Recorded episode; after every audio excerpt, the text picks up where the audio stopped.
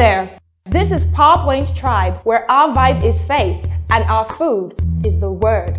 Prepare to be strengthened and encouraged through the teaching of God's Word and the ministry of the Spirit. Hebrews chapter 12, from verse 1. Hebrews chapter 12, from verse 1. The Bible says, Wherefore, seeing that we are so compassed about with so great a cloud of witness, let us therefore lay aside every weight and the sin which doth so easily beset, looking unto Jesus. That means the sin that doth so easily beset and the weight that is wrapped around us, what it does is that it hinders us from looking unto Jesus because we begin to feel that we are sufficient of ourselves, to think of ourselves of some things. But you see, Paul said we are not sufficient of ourselves to think of ourselves anything, but our sufficiency is of God, who has called us to be able ministers of the New Testament, which was not written in the letter but in the Spirit. For the letter kills, but the Spirit gives life. And so, this weight that wraps itself around you is yourself. And this sin that easily besets, that easily hinders you from looking unto Jesus, is pride. All right? And so we say, looking unto Jesus, the author, the sustainer, and the finisher of our faith. Amen. He doesn't start a thing to leave it halfway. He starts, he sustains it, and then he finishes it. Amen. Amen. Praise God. Just to buttress this a little bit, let's go to Hebrews chapter 13. And, this, and, and today I'm hoping that I will have enough time because it doesn't look like I will have enough time. I perceive that I'm not likely to have enough time, but let's see how how it goes. Hebrews chapter 13, Hebrews 13, 20, amen. It's God's word, amen. It's God's word. We've got to get excited about it. Now, the God of peace, who brought back again from the dead, our Lord Jesus Christ. I, I like the fact that God always introduces himself with his history, with his CV. He doesn't just say, the God that is about to change your life. No, he says, the God of peace. And then I'm going to explain what I've done before, the God of peace, who brought again from the dead our Lord Jesus, that great shepherd of the sheep, through the blood of his everlasting covenant. Verse 21. Make you perfect in every good work. Every time there is an assignment before me that the Lord has placed in my heart, this is the scripture I go to. I just go to this scripture. So I go to the scripture. He says, He makes you perfect in every good work to do His will, working in you that which is well pleasing in His sight. So this is the illustration. I want to give somebody an assignment. Adeyemi, right? Uh, that's your name. Good. So uh, I want to give Adeyemi an assignment. So what I do is that I make sure I perfect Adeyemi to be able to do what I've told him to do. So I call Adeyemi and then I make him perfect to do the task that I need him to do, right? After I call Adeyemi, I am now going to enter into Adeyemi to do the task that I've told him to do. So that Adeyemi can now come back to report to me, to mark what he, through me, had done. How is it possible for Adeyemi to fail? It's impossible. It's, it's airtight. There is no opportunity for you to even make an attempt to fail because you are not even in the equation in the first place. He perfects you in every good work to do His will. He works in you what He expects you to get done. So when you are done, He's still the one that will mark it. How can you fail what He did? Because He did it. It had nothing to do with you. So if He tells you, go up at once and take that mountain, it is not about you. The more you put yourself in the middle, the more you are unable to achieve it. Your failure to achieve His dream is because you have put yourself in the line. You're not, you're not meant to be there. The more you, the, the more you see Him, the less of yourself you see. So he calls you and perfects you to do his will. He then works in you that which is well pleasing in his sight. He's still the marker, he's the examiner. Praise God. And he's the one that writes the exam. Amen. Praise the name of the Lord. And so, Hebrews chapter 12, verse 2. He says, He's the author and the finisher of our faith. He's the author and the finisher of our faith. So, your faith is not about you, your faith is about Him. And as often as you look unto Jesus, you are sustained by his faith. You're sustained by the faith that comes from him. You, you radiate his faith. You receive his faith. And how you look unto Jesus is not by going up and around, looking up and saying, Lord, I'm looking unto you today. I'm looking unto you for my daily bread. No, you look unto Jesus by looking into the Word. Because we have already established that Jesus is the Word. Revelations 19:13. That his name is called the Word of God.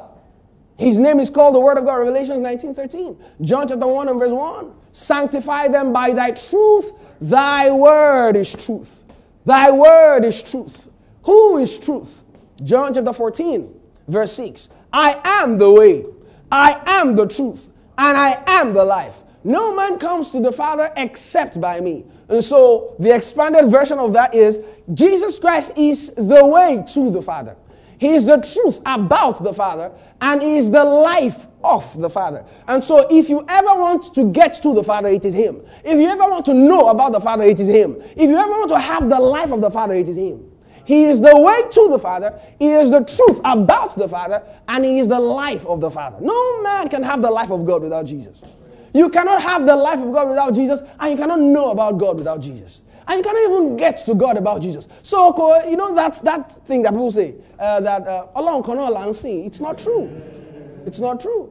There, are many ways to God. It's not true. There are not many ways to God. He is the only way. He's the only truth. He's the only life of the Father. No man can get to the Father except Christianity is not a proud religion. It's the only religion.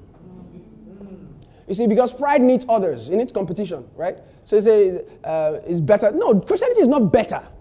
It's the only. And it's not to, to put down every other religion, it's to exalt Christ to where he really belongs. It's to exalt Christ. There is no better religion anywhere. Eh, see, God is not wiser. He's the only wise. That's what the Bible says. The Bible doesn't say God is the is wiser than anybody. Because you see, when you come to Him, you lose the essence of the wisdom that you carried to Him. You, you lose it because He is wisdom. He is the only wise God. The only. He didn't say he's the wisest God. He is the only wise God. Anybody that ever displays wisdom got it from him. He's the only wise God. If you lack wisdom, don't sing, don't read, ask. He is the one that will give unto you liberally. All right? If you need wisdom, it is Him that gives it. Praise the name of the Lord. And so Christianity is not about exalting a religion above another, it's about discovering the way discovering the truth and discovering the life of the Father. Praise the name of the Lord. Praise the name of the Lord. And so here we realize Hebrews chapter 12 that is the author and the finisher of our faith, and He is the Word. And so we look unto Jesus by looking into the Word. And then this Word that we're looking into, there is a way it works. It doesn't work like every other thing, it works in a dynamic way and it interacts with a certain part of our lives. It is called our hearts, our minds, our soul. It interacts with our soul, our minds, to create a harvest in return. And so when you interact with God's word, how your heart is will determine how the word of God will plow back harvest into your life. All right? If he meets you by the wayside, he cannot help you because you are not in him. You are by the wayside. You are beside the way. You are not on the way. You are not in the truth. You are not in the life. So you're not saved yet if you're by the wayside. And that's why the Bible talks about the birds of the air, the prince and the power of the air, the wicked ones, Satan. They come and they steal the word. Because Second Corinthians chapter 4 says that if our gospel is hidden, it is hidden only to them who are lost, in whom the God of this world has blinded the minds of them that believe not, lest the light of the glorious gospel of Jesus Christ, who is the image of God, should shine on them. And so anyone who is not saved is because the devil has been stealing the word of God that he has been hearing all these years. And so how you change that narrative is by praying for that person that, Lord, I reduce and limit the, the powers and the potential of the enemy over that person, all right, so that the person can begin to be more attuned to receiving God's word. And so the, the impact and the influence of the enemy over the person's heart is reducing and waning. But while it is reducing and waning, you sow the word. Because the person cannot get saved by your prayers. It is the word that gets the person saved. But your prayers is going to limit the influence of the enemy over that person so that by the time the word of God is sown, it can be received and then the person can get saved. No man can get saved without a preacher. Praise God. No man can get saved without the word being sown into their heart. And so once they leave the wayside, the likeliest place they will end up is the thorny ground, or rather, is the stony ground, where they are still babes and they're still growing, they're still learning about the things of God. At that point, they're very touchy. You know, when you give birth to a child and the child is just very touchy, any small thing is crying. That's how baby believers behave. Any small thing, they're crying. They are hot, they're crying. They are hungry, they're crying. Anything, they're crying. Because they are still babies. They've not learned, they've not matured, they don't have earth, they don't have understanding. So they are they are on the to- under the stony ground. And what they need at that level is earth, earth, understanding, roots. And how do you get that? By reading the Bible. You read the Bible. There's no shortcut to reading your Bible. You have to read it. You've got to stick your nose in it and just read it. You read it, you read it, you read it. You pour yourself over the scriptures and you just read the word. You read the word. You listen to teachers. You listen to, to, the, to God's word. Being taught through you know, ministry gifts, apostles, pastors, teachers. Teachers, especially at your developmental stage. Because if you listen to an apostle who is conk, you will not know where to start from. Bible, I say Bible talks about, you know, I think it was Brother Kenneth Hagin who said he, he, advises that once you get saved, just read the New Testament first. Before you begin to go to Habakkuk. Before you go to Habakkuk. and Nahum. Some of us don't even know where, the, where this part of scripture, where, where are they exactly? Nahum, Micah. Who is Micah? There's some dangerous prophecies in Micah, by the way. Dangerous. Ah! You need Micah in your life. But start with Genesis. I mean, sorry, start with Matthew. Matthew. Go to, you know, Mark, Luke, John. Especially John. Ah! Praise God. That guy was something else. What others wrote historically, he wrote revelationally. Yeah. He didn't write historically, just, no, no, no, no. Revelation. Too much. So read John. Read John 3.16. Start from there. Read John 3.16. For God so loved the world. He gave his only begotten son. That's how you grow. You get earth.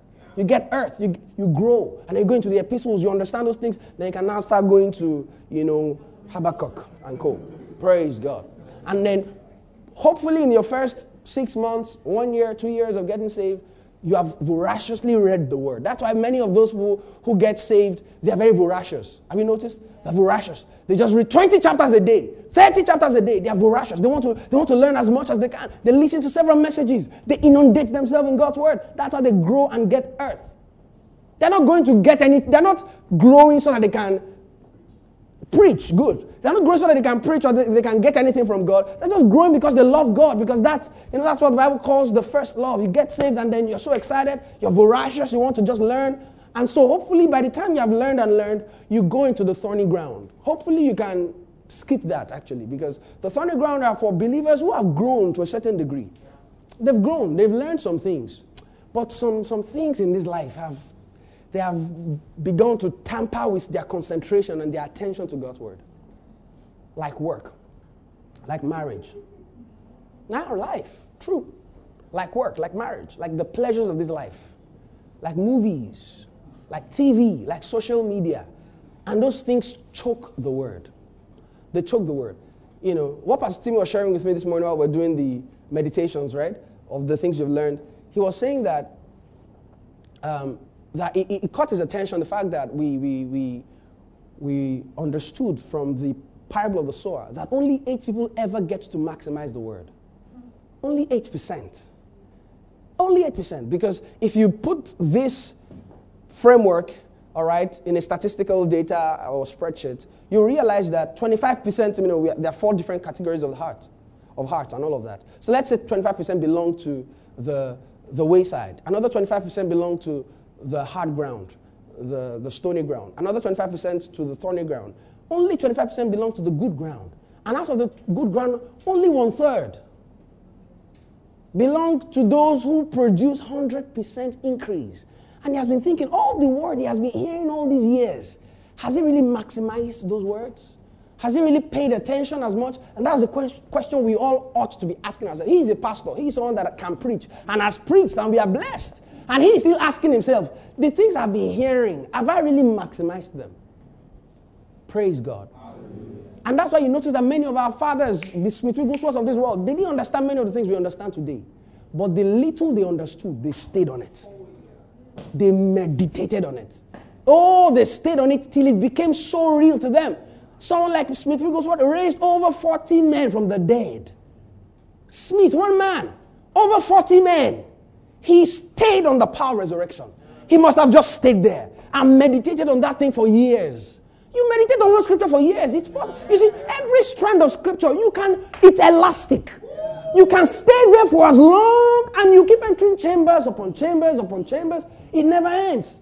And so the more you enter into the meditation of that word, the more you experience it. Bishop Idahosa, he went to Duncan Williams University one of those days.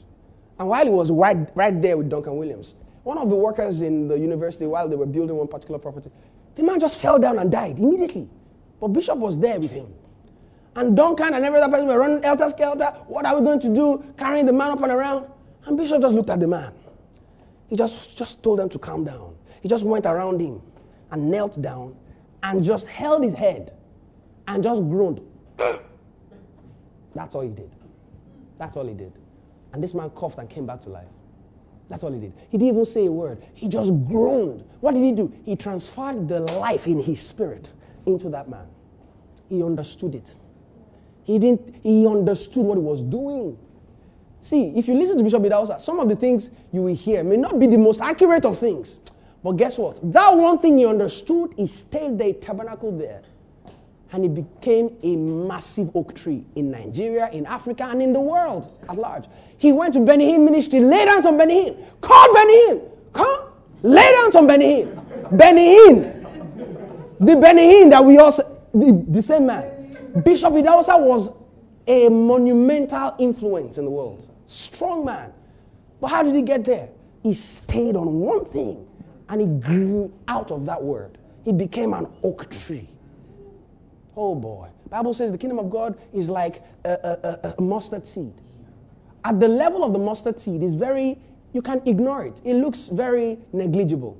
But Bible says if this mustard seed grows and enters, rather go, goes into the ground and grows, Bible says it becomes an oak tree that even birds who could have taken advantage of it when it was only a seed, they will now come and receive nourishment from it after it had grown into an oak tree.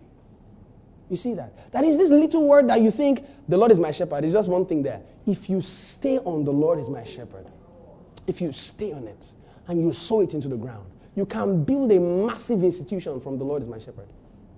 It's massive. The word, every single strand of the Bible is not a jot, is without power. Not a jot. Every single part of the word is so powerful that you can stay there for as long as you want and just build and build. You will take roots downwards and you begin to bear fruit upwards. But it's not your business how you bear fruit. You just take root downwards. When saturation happens, you begin to bear fruit. You begin to bear fruit. It's not for you to be determining how you will bear fruit. Some of us are too fruit conscious. Be root conscious. Be root conscious. You're too fruit conscious. Oh, how many fruit have I born today? No, get root inside. Get root. Get just get your root down, down, down. By the time your fruit begins, you you, you will almost be a, a, a third party. Like, oh, oh, really? I'm bearing fruit already, and, people are not telling you. Men will see your good works and glorify your Father in heaven. Because you see, you have borne fruit upwards. But you're, you're not conscious of your bearing fruit upward as much as you are taking roots downwards. Downwards. Downwards. And so we saw how that you can graduate from being someone who, who is on the thorny ground, praise God, to somebody who gets on the good ground. And this morning the Lord gave me a prophecy for every one of us. Yeah. Jeremiah chapter 4, verse 3. Jeremiah chapter 4. Wow. I still do the recap. Jeremiah chapter 4. Praise God. For thus saith the Lord unto the PowerPoint tribe members Break up your fallow ground and sow not among thorns. Break up your fallow ground. Don't sow amongst thorns. Thorns will choke the word. The seed is the word. Mark 4:14, Luke 8:11. The seed is the word. The seed is the word. The seed is the word. Break up your fallow ground. He's been choked with thorns. Every day you are just barged with so many cares of this world, deceitfulness of riches, and the pleasures of life. He says, Sow not among thorns. Get those thorns out before you sow, before you receive God's word into your heart. Break up your fallow ground. Tell your neighbor, break up your fallow ground. Break it up. Receive the word of God into your heart. Let it begin to produce and germinate fruits. Praise the name of the Lord. Are we still together? and so you move to the good ground. The good ground. Write this prophecy down. Write it down. and then meditate on it later on. Jeremiah chapter 4, verse 3. And then, in light of all the things we have learned and shared about the Word of God and what those thorns are, begin to judge yourself and begin to assess your own life. What are the thorns in your life that you need to remove? Because prophecy comes to instruct you, to instruct you, to instruct you, to make you much more productive, to prune you so you can bear more fruits. All right? So break up your fallow ground and sow not among thorns. Very important. Praise the name of the Lord. And so you get into the good ground. And then some people produce 30 fold, some 60 fold, and some 100. And then you're wondering, the next thing God, Jesus begins to say now is, No man lights a candle and puts it under a bushel. Uh, we're talking about fruitfulness here. Why are you talking about light and candles and bushels? Why, why are you, what, what's the correlation? And for a long time, I didn't know what the correlation was that you see fruitfulness is connected to this next verse. I just think, you know, it's one of those side journeys that Jesus just takes whenever he's talking, he just goes here, goes there, he just goes here and there. But you see, the Holy Ghost helps you to bring them together. He leads you into all truth. Jesus is supposed to be like that. He's supposed to be like that because if he's not like that, the Holy Ghost doesn't have anything to do. You see, so he speaks here and there in parables and all of that so that the Holy Ghost can reveal to you the truth of the word. He brings you into the truth. He leads you into all truth. He guides you into all truth. And so you see Jesus saying all of those things, and the next verse begins to say, No man lights a candle and puts it under a bushel. And begin to think, who is the candle? What is the light that he's talking about? And you realize that God is referring to your spirit man. Proverbs chapter 20, verse 27. He says, The spirit of man is the candle of the Lord. That is, once that candle is lit, that is, once you get born again, it becomes a tool in the hands of God. It becomes a tool that He leads your life by. But you will never be led by your spirit if the Word of God does not have ascendancy in your life. Because the Word and the Spirit are the same. John chapter 6 and verse 63. The Bible says, The flesh profiteth nothing. It is the Spirit that quickens. The words that I speak unto you, they are spirit and they are life. God cannot quicken you apart from the Word. God cannot transfer spirit into you apart from the word. The most spiritual you ever get is to get the word of God in your inside. They that are carnally minded do mind the things of the flesh, but they that are spiritually minded, the things of the spirit. What is the thing of the spirit? The word. Because the word that I speak unto you, they are spirit and they are life. John chapter 15, verse 3. Now you have to open your Bibles. No projector for you. John chapter 15, verse 3. Bible says, now you are clean. Just by the words that I'm speaking over you, you are clean. John chapter 17, verse 17. Sanctify them by thy truth. Thy word is truth. Thy word is truth. Sanctify them by thy truth. Thy word is truth. You are clean. Wow. You are clean by the words that I speak over you.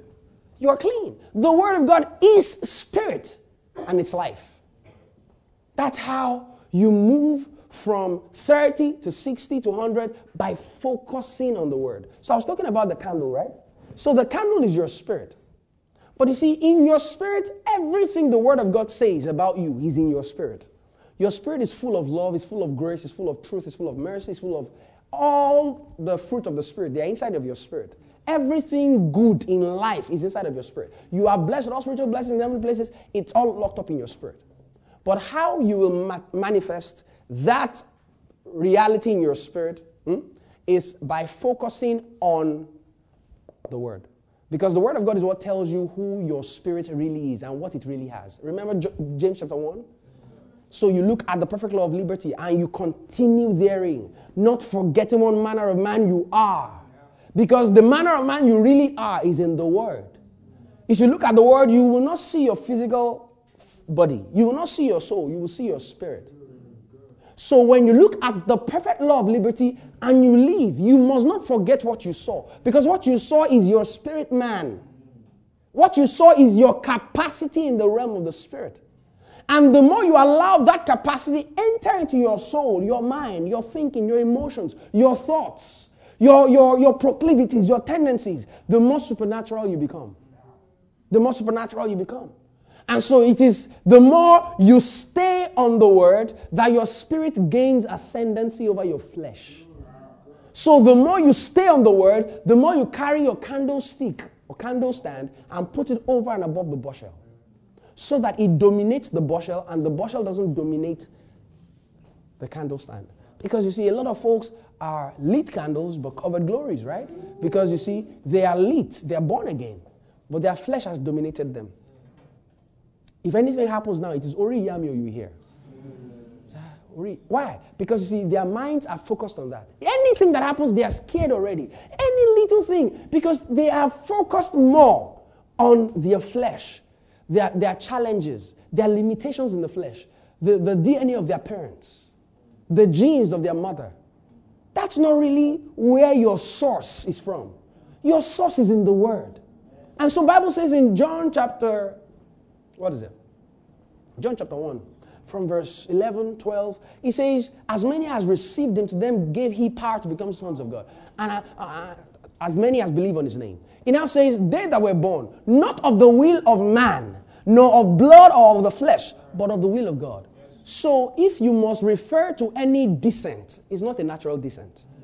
You refer and re- refer to your supernatural descent. Praise God. I hope I'm not speaking Greek here. Amen.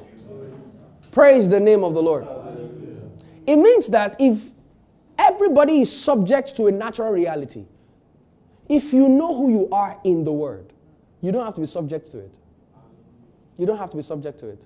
If everybody's eating of the king's table and they're getting fatter and all of that, if you eat vegetables, you will be 10 times better than them because you are not of the natural descent.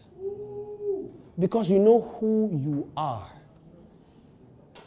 Are you hearing what I'm saying? So when you look into the perfect law of liberty, it reveals to you your spirit. And once it reveals to you your spirit, you now begin to meditate on that word until it jumps into your mind and to your soul and into your body. Your body is the last reaction. Your, your body just it gets the impulse or the promptings the, the last. All right? All right? The, is it the least or the last? Pastor, please help me. He, he's the last to recognize what is happening in your spirit. He's the last. All right? Because the spirit is closer to the mind than to the body. The body is just a follower. Whatever your mind decides is what your body will do. Whatever your mind decides is what your body will do. And so once your spirit has said, you're blessed. You're blessed. You're blessed. What does it mean to be blessed? And you stay there. To, to be blessed means to abound in all things, to be empowered to prosper. Oh, I'm empowered to prosper. That means anywhere I go to, there is an empowerment to prosper in that realm. Not because of anything, but because of me. Is that, is that, is that, is that, that an example of that in the scripture? Oh, Joseph, Joseph. Oh, that's true. He entered into Potiphar's house. And because of him, Potiphar was blessed. Oh, so Joseph was blessed. And so because Joseph was blessed, he transferred the blessing and the prosperity into his environment. Oh, there's another example. There is the Ark of Covenant. Wow, Obed-Edom had not prospered one tenth as much as he prospered when the, the Ark of Covenant was with him. In three months, everything blossomed around him. Wow, everything blossomed. Wow, wow, wow. That means the Ark of Covenant blessed him, made him a prosperous man. Wow, the Ark of Covenant. What is inside the Ark of Covenant? Oh, there's, the, there's we, we see it in Hebrews 9 and in Hebrews, Hebrews 10. What's inside the Ark of Covenant? We, we have the Torah inside the Ark of Covenant. We have the showbread. Oh, wow, the Torah. Those are the things that make the Ark of Covenant what it is. The Christ is inside. And so this Christ is now inside me, the temple of the Lord. Wow, wow. So everywhere I go, I carry with me the Ark of Covenant. So if I enter a place, three months is too much. I must be able to change the narrative of that environment if I understand that I carry with my members the Ark of Covenant. Wow, wow. So I'm blessed. I'm blessed. I'm blessed. The showbread is there. The showbread, what, what is bread? What is bread? Oh, Jesus said, I'm the bread that comes from heaven. I'm the bread of life. Oh, oh, he's the bread of life. He's the bread that satisfies much more than earthly things. He's the bread that when I eat him, oh boy, something changes on my inside. My DNA changes, my gene changes. I may be SS medically, but spiritually, I'm of, I'm of God. I'm of Him who has called me out of darkness into His marvelous light. Oh, the showbread is there, the Torah is there. Wow, the rod of Aaron that buds is there. What is the rod of Aaron that brought? It was the rod that God used to explain to the children of Israel that Aaron indeed is the priest that I've called and anointed. Wow. So what made his own board? The, the rod is not attached to the soil. What was he attached to? He was attached to the presence of God. Woo! So everywhere I go, I carry the presence of God with me. What? Inside of me, there's a showbread. Inside of me, there's the rod of Aaron the budded. Inside of me, there is the Torah opened. Wow. So these are all the things that are incubated in the Ark of Covenant.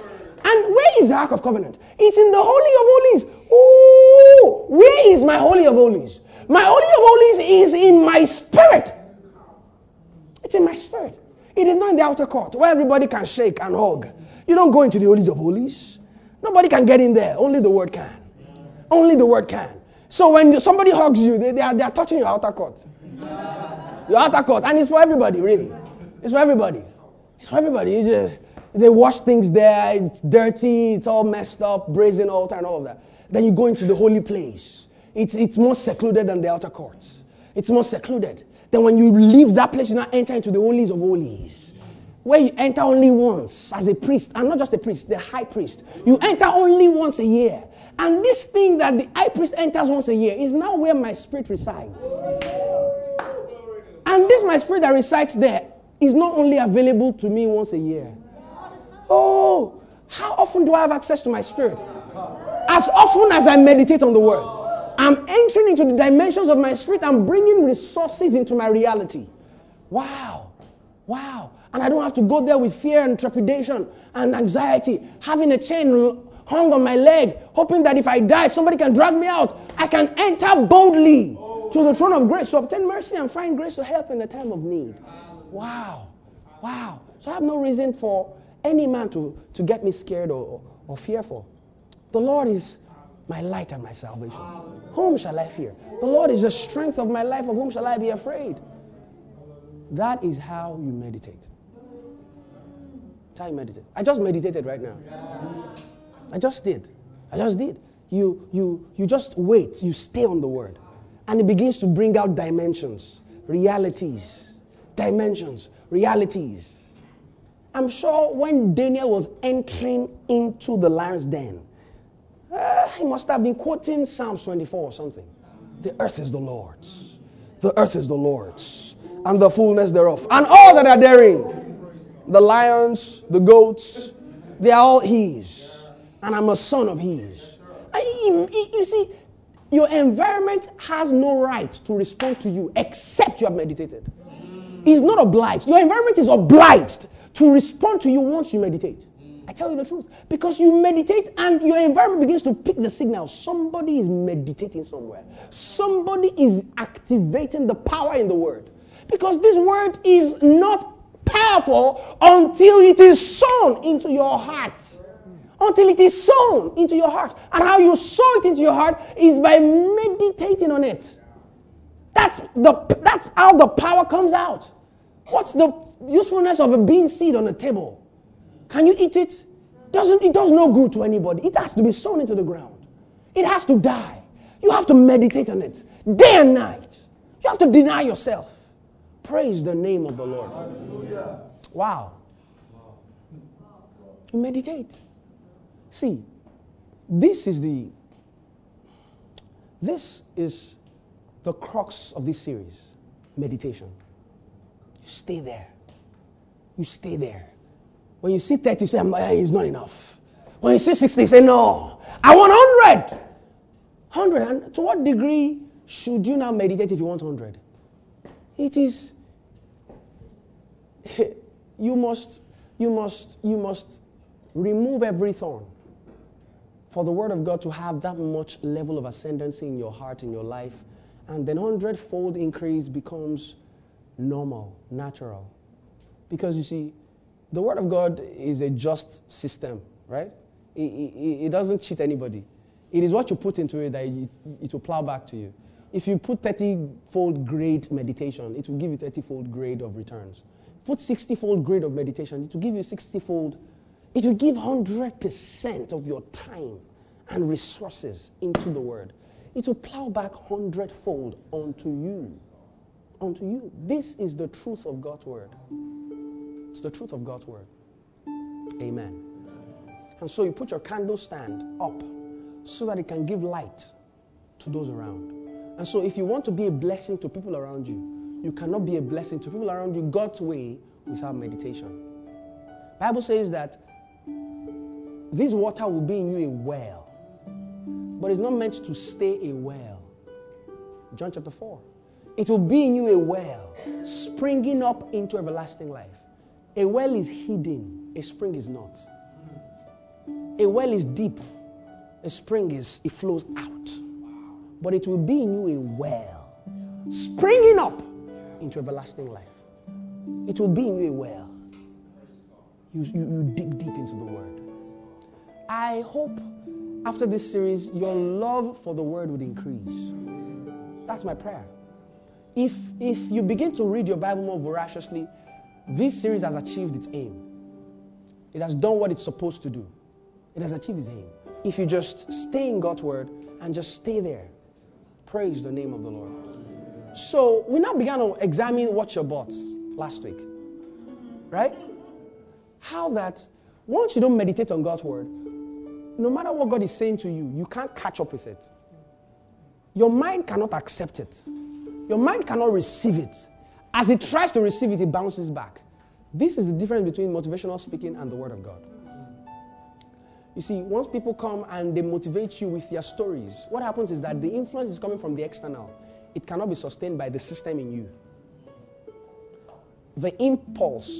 So I, I, I tell you how I made $2 million you know, right, before I clocked 25 and how that, you know, I'm doing so well. God has been faithful in my life. And I inspire you to want to be like me. Now you are inspired. It's called inspirational speeches and motivational talks. And then you leave that place feeling like, man, I'm going to start a business. When is the next proposal coming out? I'm d-. and then two weeks after, you are looking for that excitement. You can't find it again. You are looking for it. You are looking for that ginger. Because you see, that system feeds on the ginger of people. So, because of the way you felt, the next time they call for it, you go again because you want to have that feeling again. But one, two, three years down the line, you are still not different from the guy that went there two, two three years ago. Because you are feeding on a high. It's like you're smoking something. And then you, on the excitement of that thing, you, you just, you ramble, and then you come back to reality. Your reality is not what they're saying. It is a psyched reality. So by the time you are sober, you are back to square one. Because you were just smoking something for the time being. Meditation is not from outside in, it's from inside out. It's different. I'm not hearing something to psych myself up. I know who I am in scriptures. I stay on it and it begins to produce fruit on my inside. Before you know it, it will come out for the world to see. That is what we ought to focus on.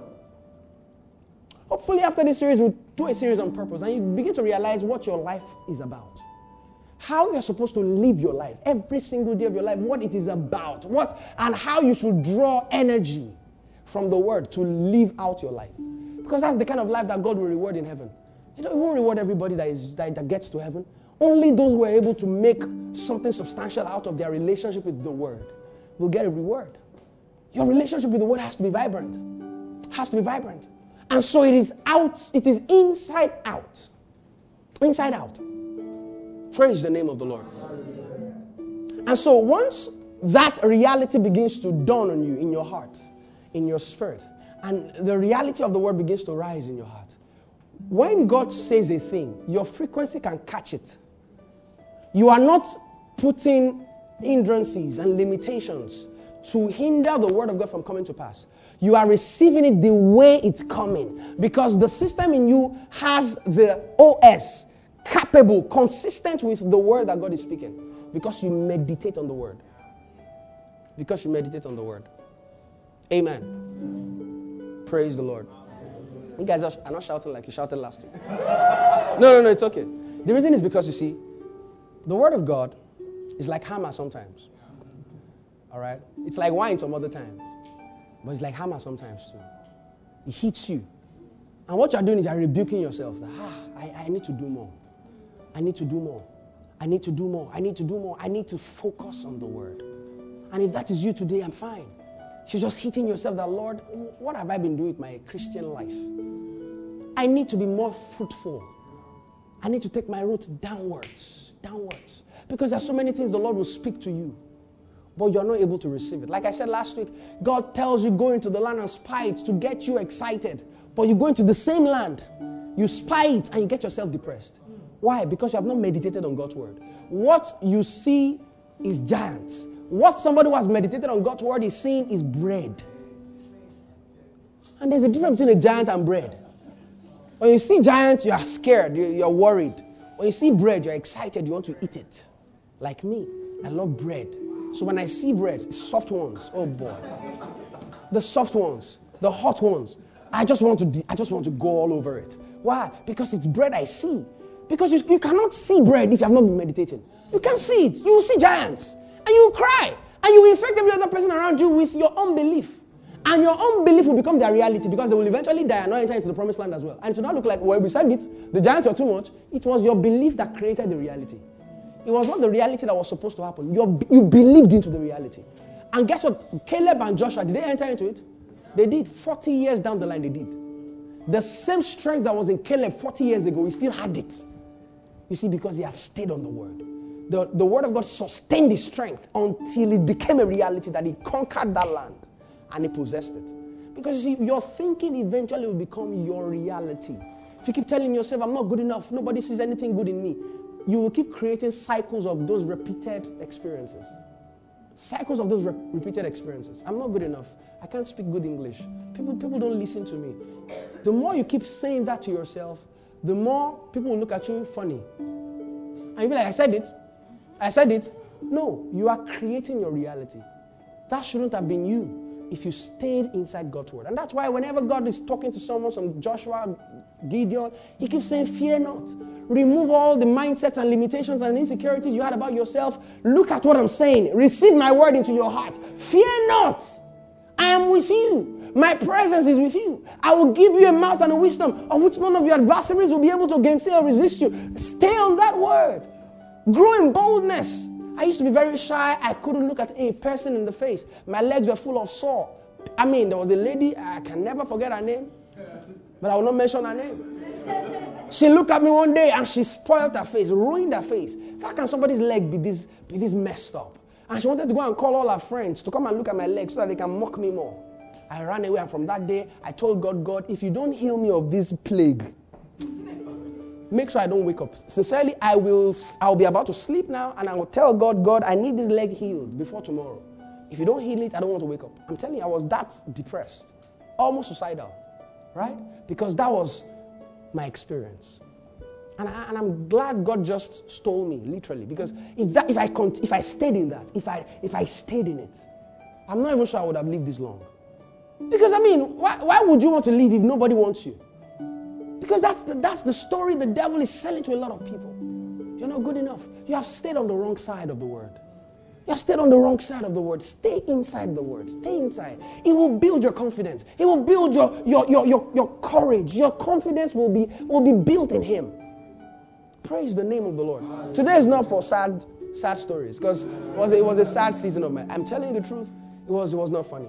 But you stay in the word and it begins to create new realms of possibilities for you. He says, My ways are not your ways, my thoughts are not your thoughts. The way the heavens are far above the earth, that is how far apart my thoughts and your thoughts are. But what does he want you to do? He wants you to bridge it. He wants you to bring it close. He wants the divergence between your thoughts and his thoughts to be almost negligible. Such that when he's saying it, you are catching it. You are not giving buts and say, but, but. No. He's saying it with all the buts in mind, but he still said it anyways. So your but will not make him change his mind because that is his word. He has said it. His word superimposes itself. He does not seek permissions. It superimposes itself. If God says you are blessed, He's not looking at your background to say, oh, uh, this one is not blessed enough to be blessed. No, He's saying it to impose itself over your realities. If you will stay with that word, you are blessed. You will superimpose it over your realities. Even though you are the last of your, of, of your clan and your father named you or your mother named you sorrow, if you stay on the word, you will become more honorable than your brethren. That's what Jabez did. Jabez looked into God's word and said, See, my natural descent said this, but what does the word of God say? And he stayed on that word until he became more honorable than all his brethren. The same man that was relegated to the background stayed in the word. And check out those people that God just loves to use. The Bible says He chooses to use the, the, the, the foolish things of this world, the least, the things that are broken, the things that are lost, the things that everybody has neglected, the Davids of this world, the Josephs of this world, Benjamin. These are the guys that God just picks up from the backside of the desert and exalts them and puts them on the throne of glory. That's what He does. He takes them from the dunghill and He says, I have another reality for you. I have another I have another series for you. I have something else to look into. I have a mirror for you. Can you check into that law of liberty? And don't judge yourself by the things that have happened to you in the past. Don't judge yourself by the things that have happened in your environment, in your family, and you limit your own realities. Praise the name of the Lord. So you watch your butts. Every time God tells you something, don't say but. Receive it into your heart. Meditate on it until it begins to transform your thinking, your emotions, your thoughts, your imagination, and then it will change your life. That's how the Word of God works. It works inside out. It works inside out. It works inside out. If you if you if you if you smoke, you get sober. But if your sober is high, praise God. Mm, you didn't get that. If your sober is already high, then you don't need to smoke now, right? You don't need to smoke. Because your being sober is already on another level. Because you meditate it inside out. You're not looking for a high somewhere. You're not trying to get hyped by somebody trying to psych you up. No, you already know what the Word of God says about you. You know it. Matthew, praise God. Let's go to Matthew again. Matthew is a great guy. Matthew, chapter 6. As we begin to look into what the Lord has for us today. Wow. Wow. Should I be sorry? Okay, Matthew chapter 6. Amen. Amen. Matthew chapter 6, verse 22. I'm going to be sharing with you three things that you need to do in order to meditate effectively. Number one, meditation requires focus. It requires focus. It requires focus. There's too much noise in life naturally. There's too much noise. For you to meditate, you have to shut out the noise and focus. Matthew chapter 6, verse 22. The light of the body is the eye. If therefore your eye be single, your whole body shall be full of light. The next verse. But if thine eye be evil, thy whole body shall be full of darkness. If therefore the light that is in you is darkness, how great is that darkness? The light of the body is what? Is the eye. Hmm. If your eye is single, your whole body shall be full of light. I would think that the next verse will say, but if your eye is double or multiple, but he didn't use that word. He says, if your eye is evil, that means any eye that is not single is evil. Hmm. A double minded man is unstable in all his ways. Bible says, let him not even think he can receive anything. It is almost irritating to God that you're double minded. Bible says the eye of the body, or rather the light of the body is the eye. If the eye is single, like a flint, single, focused, unperturbed by life and all its noises, single, its whole body shall be full of light. What does that mean? Hmm, praise God. This is what it means it means that the Lord will shine on you and you will not inhibit anything from going through you to the world. You didn't get that.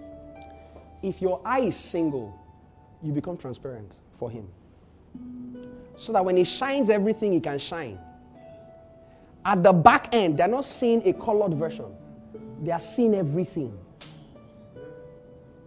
If your eye is single, if God is standing here, you will be a perfect representation of Him at the other side because your eye is single, your whole body shall be full of light. There will be no gray area. God will shine on you, and at the other end of the divide, people will see what God is showing, not a mutilated version, not a shaded version, the full version, because your eye is single. You are focused on the word, you are focused on it. This is why when He shines that light through you, men will see your good works and glorify your Father in heaven. But if your eye is not single, you will color Him with your experiences. You will color Him with your limitations. You will color Him with your insecurities.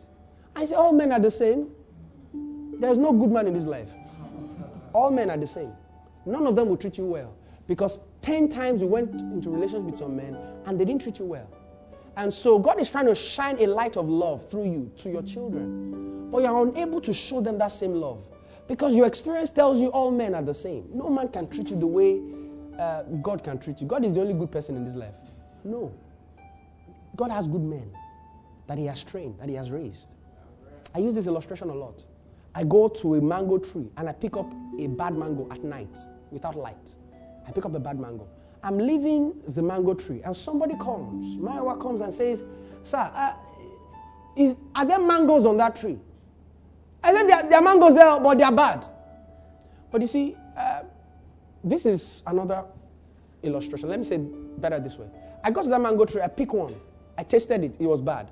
I picked another one. I tested it, it was bad. I picked a third one. I tested it, it was still bad. I didn't check the mangoes. I mean, it was dark. I couldn't see the mangoes before tasting. So I tasted them to see what, whether they were good or bad. And my conclusion after tasting three mangoes was that they were bad.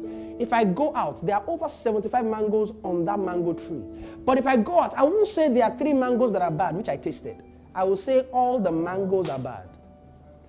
It's a bad tree. And I would discourage Maiwa from going to the same mango tree to pick a mango that may be good because of my experience. Because of my experience. So, if God wants to shine a light through me to Him, I have colored and limited the reality of what He can shine from me to Him because of my what? Experiences. This is the reality of a lot of people in church. It's the reality of a lot of people in church. God says, I love you. They hear it, but there's another reality telling them something that they are also believing. They are balancing God. So let's balance this perspective. This perspective cannot be the whole truth. Let's balance it a little. If God says, I'm your shepherd, you shall not want. This shepherdry that you're doing, can I assist you? and you, you, you try to balance the perspectives that come from God. If your eye is single, it will light every part of your body such that if God shines through you, it's like a transparent sift. Everything that comes in goes out.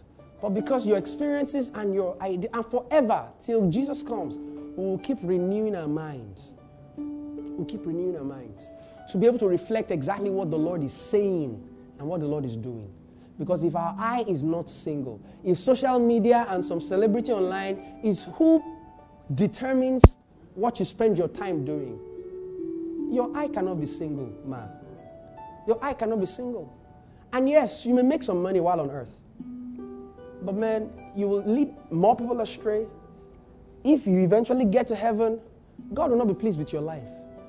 God will not reward you because your eye was not single. Your whole body was not full of light.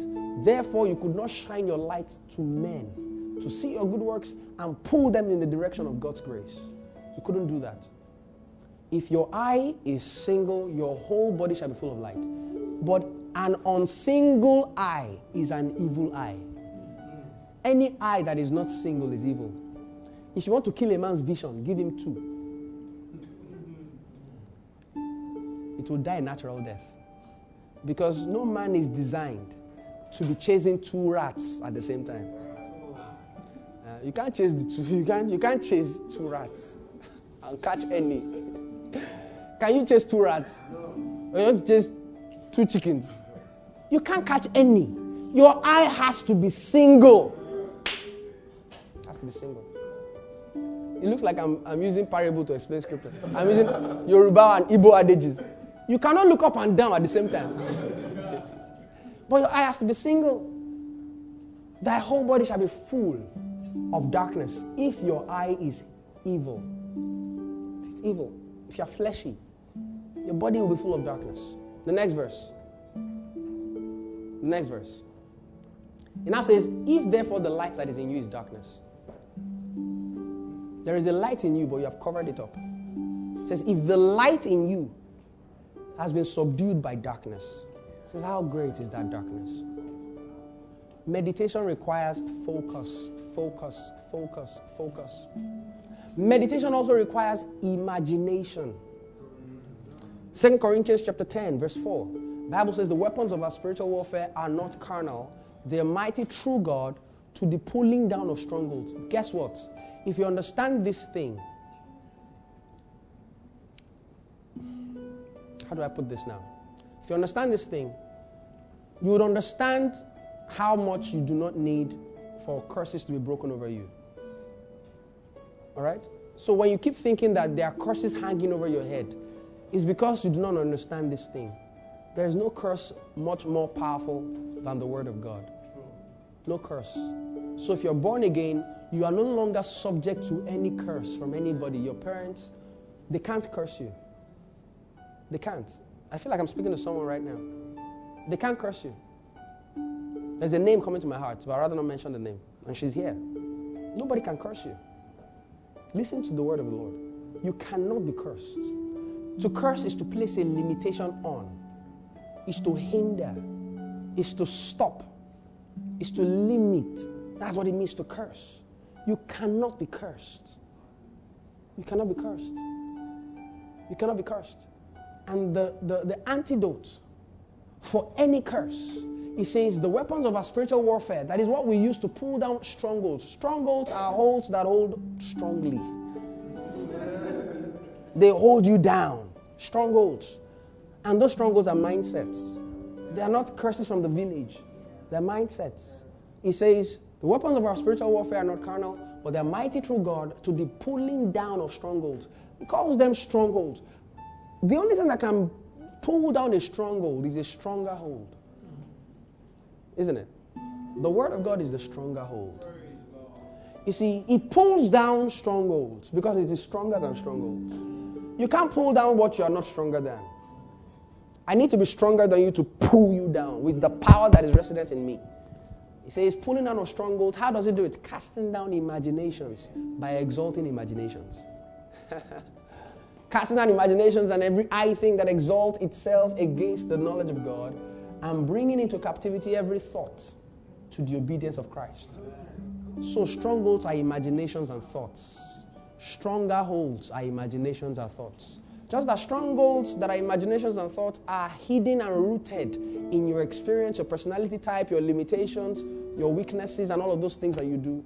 Uh, they are strongholds. You have built imaginations and thoughts around those things there is something called stronger holds. And how you exalt it over and above those other strongholds is by imagine, imagine rather, imagining yourself over and above those things. You need to imagine that you are David and there is a Goliath in front of you. Stop reading it, imagine it. You read it a lot, you've forgotten how it feels. Imagine it, imagine it, imagine it. That Goliath is here. Bible talks about how he was three cubits tall, is it? very tall, over nine feet tall. And there is a David that is 5'10.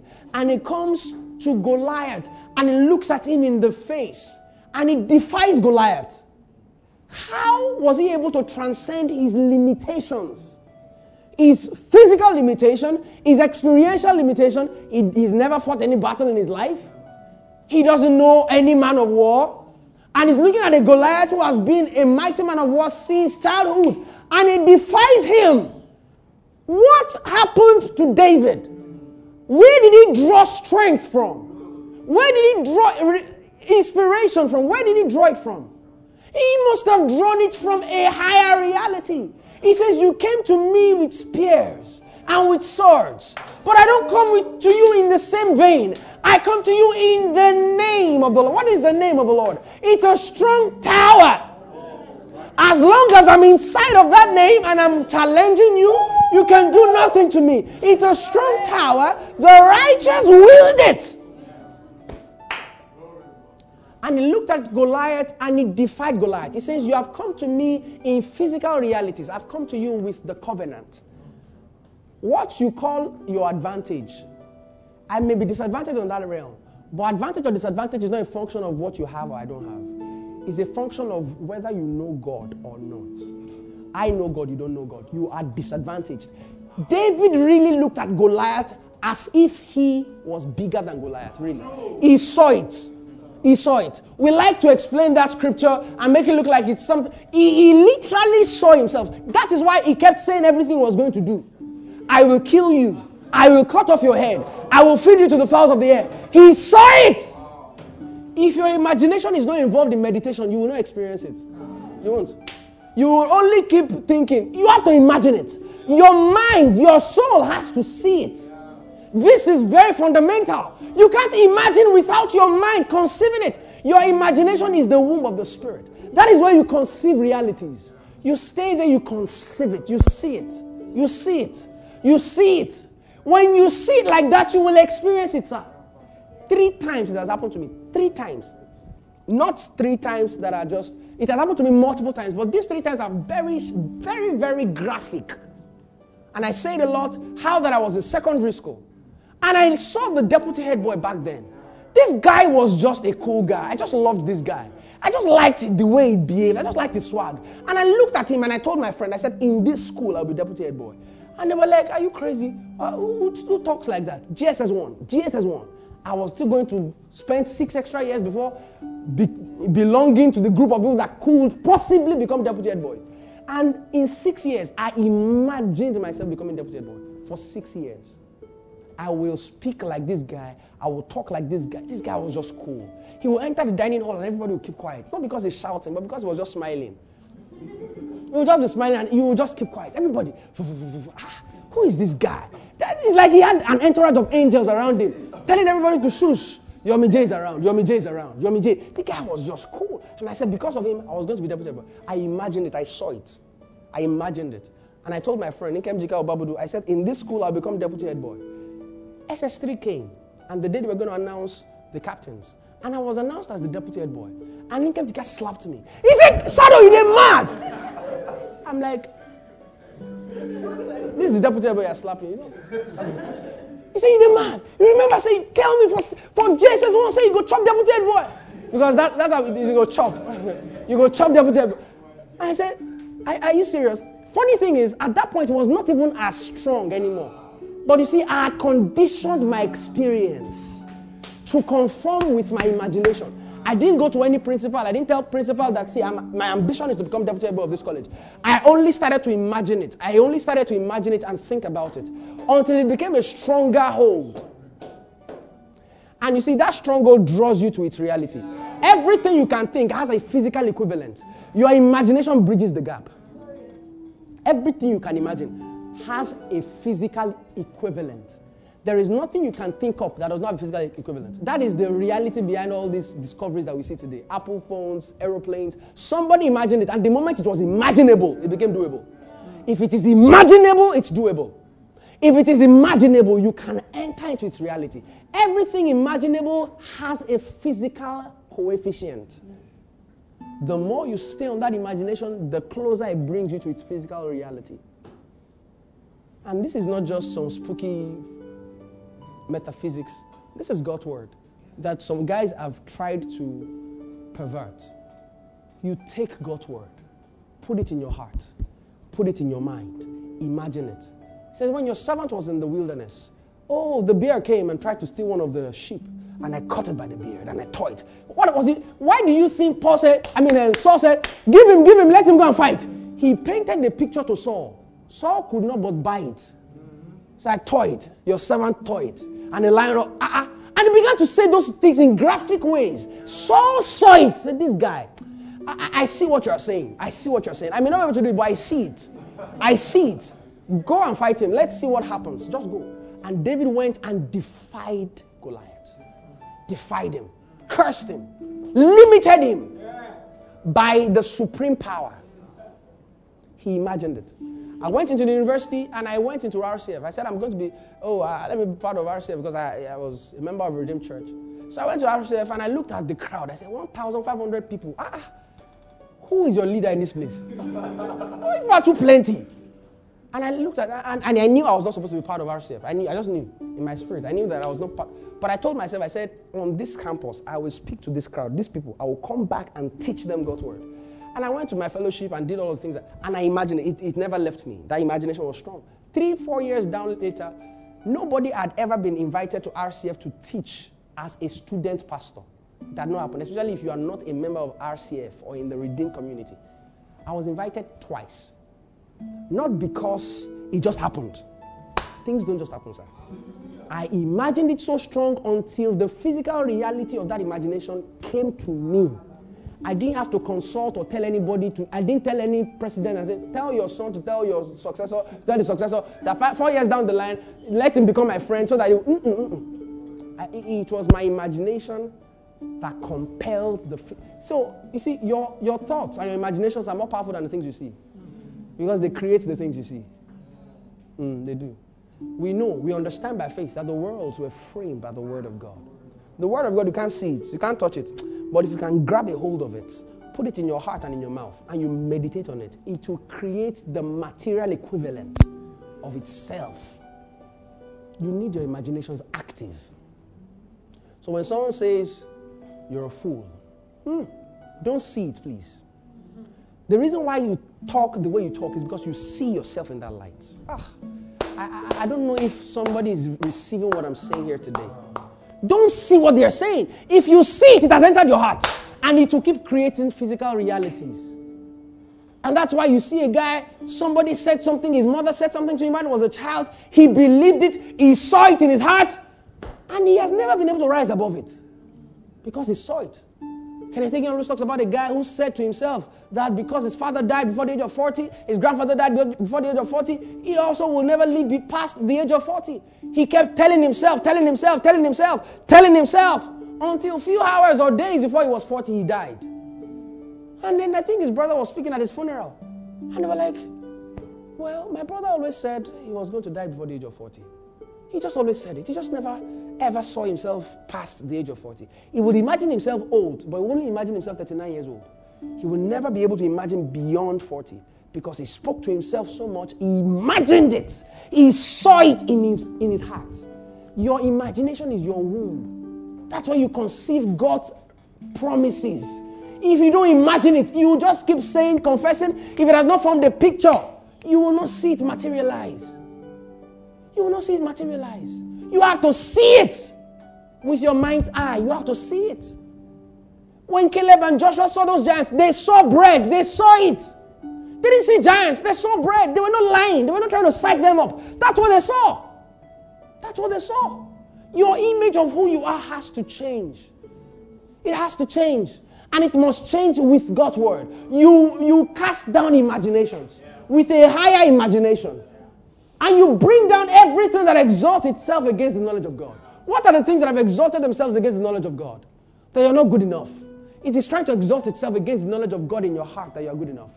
If Jesus died for you, he didn't die for something not good enough. If Jesus died for you, he didn't die for a God forsaken thing. He died for something that was worth it. And so when you concentrate on that, you know that you are good enough. And you're more than good enough. Because Jesus is your qualification, not you and you meditate on that. You exalt the imaginations of your heart, the thoughts of your mind, over and above every other thing. And you bring everything to the obedience of Christ by the word of God. Praise the name of the Lord. You imagine the word of God. First thing is what? Number two? This thing has happened to me multiple times. But those two, I have another third one, but for time they are the most vivid. I, I will just see it and it will happen. It will happen. It will happen. And there are things I've seen also in my heart about my life in the next five years. And it will happen exactly the way I've seen it. It will. It will exactly. Exactly. In the very dimensions. It will happen. I'm not more powerful than you. I, I, I just stuck with an image. I stuck with it. Stuck with it the things you see in your heart are more powerful than the things you see with your eyes. You can change the things you see with your eyes by changing the things you see with your heart. It's only a matter of time. What you see with your eyes will match up with what you have seen with your heart. And that's the whole idea about faith. See it, then you enter into the kingdom. He says, You cannot enter into the kingdom without seeing the kingdom. You must see it. And he's not talking about your physical eyes. He's talking about your spiritual eyes, the eyes of your understanding, your imagination. It is your womb. Can a woman give birth without conceiving? Your imagination is the conception. Just wait for nine months. The child will pop out because she has conceived it. It's just a matter of time. If you can conceive it in your imagination, it's just a matter of time. It's just a matter of time. Somebody telling the pregnant woman, You're not pregnant, he will, she will laugh. He's not you, I'm the one carrying it. Just wait, just keep breathing. Nine months later, you will see the proof that I conceived nine months ago. If you can keep conceiving it, keep it at the fore of your mind, it will come to pass. So you need to shut out noise. And the devil and the enemy, they are trying to exalt an image over and above the knowledge of God in your life through social media. There's an agenda on those, on those platforms. There's an agenda. The devil is the one galvanizing every of those actors. He's galvanizing all of them. Push out this agenda that I'm trying to sell to the people. Let me kill their imagination. Let them begin to see you as the ultimate when they are just pawns in the hands of the enemy. There is, there is something God has designed for you, Ablizi. Something specific. Catch it. You will become it. Catch that revelation. Catch it. See it. See it. See it. I'm sorry. I'm really sorry I'm taking some time today. This is the last one of it. And I'll be out of your faces. I'll be out of your faces. Pastor, please don't cobalize every other person. Some of them are like, oh, what to do, what to do. No, but really, the word works. It works. The last thing is this. Oof, praise God. What's the last thing? Oh boy, ah, thank you, Jesus. The Word of God cannot be revealed to you without the Holy Spirit. That's the last thing you need to put in your mind. You need to focus on it. You need to imagine it. But you need to involve the Holy Spirit. Second Peter chapter 1 from verse 16. For we have not devised, cunningly devised fables. We have not made known unto you cunningly devised fables. Or we made known unto you the power and the coming of our Lord Jesus Christ. But we're eyewitnesses of his majesty. When he received from the Father honor and glory, and when there came such a voice from the excellent glory, This is my beloved Son, in whom I'm well pleased. He says, We were with him in the Holy Mount, and we heard it. This voice that came from heaven, we heard it. But please never exalt the hearing with your ears, the seeing with your eyes, over and above the word of God. Because we have a more sure word of prophecy, whereunto you do well to take heed as unto a light that shines in a dark place until the day dawns and until the day star arises in your hearts. Knowing this, and no prophecy of scripture is of any private interpretation. Praise the name of the Lord. And that this prophecy came in no time, not of the will of man, but holy men of God spake as they were moved by God. That means if you carry a word in the Bible, you are speaking a moved word. You are speaking an inspired word. You are confessing God's word. Praise the name of the Lord. And so there was something that happened as we begin to close. Something that happened in Luke chapter 24. Jesus had gone, you know, he had been crucified, he'd been buried, and he had died for three days. But on the third day, you know, he was raised from the dead and all of that.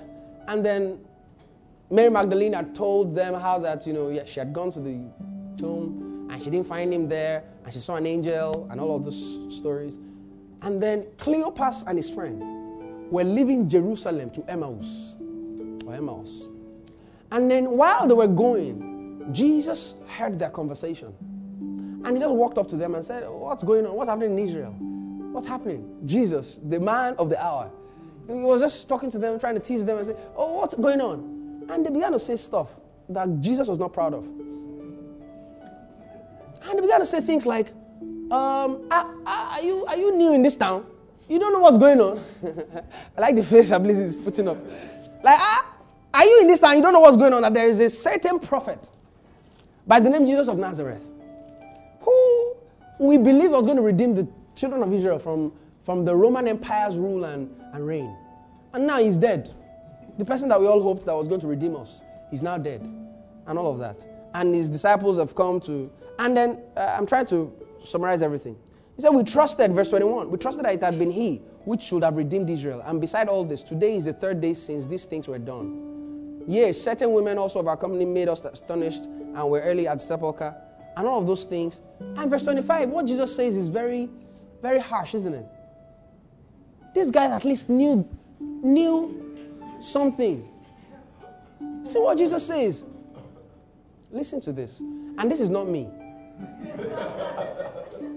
Guys, uh, uh, it's not me. He says, O fools, and slow of heart to believe all that the prophets have spoken. They had read the prophets, but they didn't believe the prophets. Listen to this. They had read the prophets. What Jesus did to them is what the Holy Ghost does to us every day. Listen. O fools and slow of heart to believe all that the prophets have spoken. Ought not Christ? They called him Jesus of Nazareth. He called himself Christ. To have suffered these things and entered into his glory. Everything that they had read in the Bible was the same thing Jesus was explaining, but he was explaining it in the light of new creation, not as a story. They called him Jesus of Nazareth, and they called him a prophet. He called himself the Christ, the Savior. When you don't meditate on scriptures with the help of the Holy Spirit, you will misinterpret, you will misyan. You'll be saying things that are not consistent. You will call Christ Jesus of Nazareth. You will call him a prophet. You will say things that are not consistent with the truth of the word. And so Jesus began to expose and said, See, this guy you're calling Jesus of Nazareth is not Jesus of Nazareth, he's the Christ, he's a savior. This guy that you're saying is a prophet, he's not the prophet, he's the savior of the body. And he's saying, verse 25, I'm beginning at Moses, that is the law, and all the prophets. Bible says, he expounded unto them in all the scriptures the things concerning himself. Every single thing in scripture is about Jesus. Everything. Everything from Genesis to Revelation, he says he expounded unto them in all scriptures the things concerning himself. And Bible says they drew nigh to the village. Now this is where I'm going to. The Bible says, I made and now whither they went, and he made as though he would have gone further. That is, he was going to do as if he was going to leave them behind. There are some dimensions you will never enter in God if you don't restrain the Holy Spirit. Listen to that. He was going to do as he was going. Will they desire more? Will they ask for more? He did as he was going to walk away. He said, but Bible says they constrained him. There are times you have studied for two hours and you have to study two more hours because there is something at the end of the fourth hour. You have to constrain him and say, God, I, I need to know this one for six hours because it's a 12 kilometer journey. I, I, I, checked it up from Jerusalem to Emmaus. If, of course, there was no camel, so they walked it. So they trekked 12 kilometers. They may have spent about four to five hours walking. And Jesus expounding scriptures. We've only spent one hour teaching the word. You guys are really looking sad. but for five hours, Jesus was expounding from scriptures things concerning himself. Because Bible says they left Jerusalem, and it was at that Jerusalem he met up with them. And he spoke with them concerning himself for about four hours. And when they got to the village in Emmaus, Bible says he wanted to do as if he was walking away from Emmaus. He said he constrained him, wait, no, no, don't go, don't go. We are loving this thing. We are enjoying what you're doing. You're exposing of yourself unto us. And they constrained him to stay and abide with them. Bible says that whither they went and made as though it would go, he would go further, but they constrained him, said, Abide with us. The same way you must abide with the word. You must enjoin the Holy Ghost to show you things in scriptures. He says, Abide with us, for it is toward evening, and the day is fast spent. And he went in to tarry with them. If you call for him, he will tarry with you. If you ask him to show you more, he will show you more. And then he says, and it came to pass as he sat to meet with them, he took bread and blessed it and break it and gave to them. And their eyes were opened. And they knew him. And he vanished. God would always honor the fact that you honor his word above manifestations. Once their eyes were opened, there was no use for him again. You see, he was explaining the ministry of the Holy Spirit here. They were seeing him explain to them.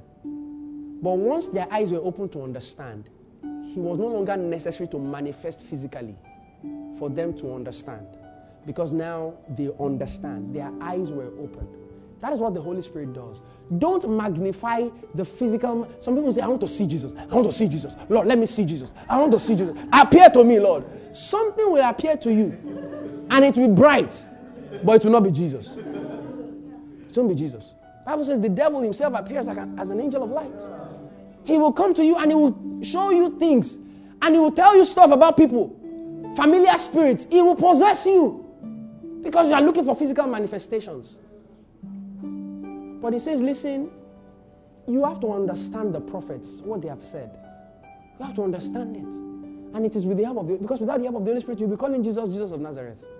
You'll be calling him a prophet. Because you, you don't understand the spirit of the word.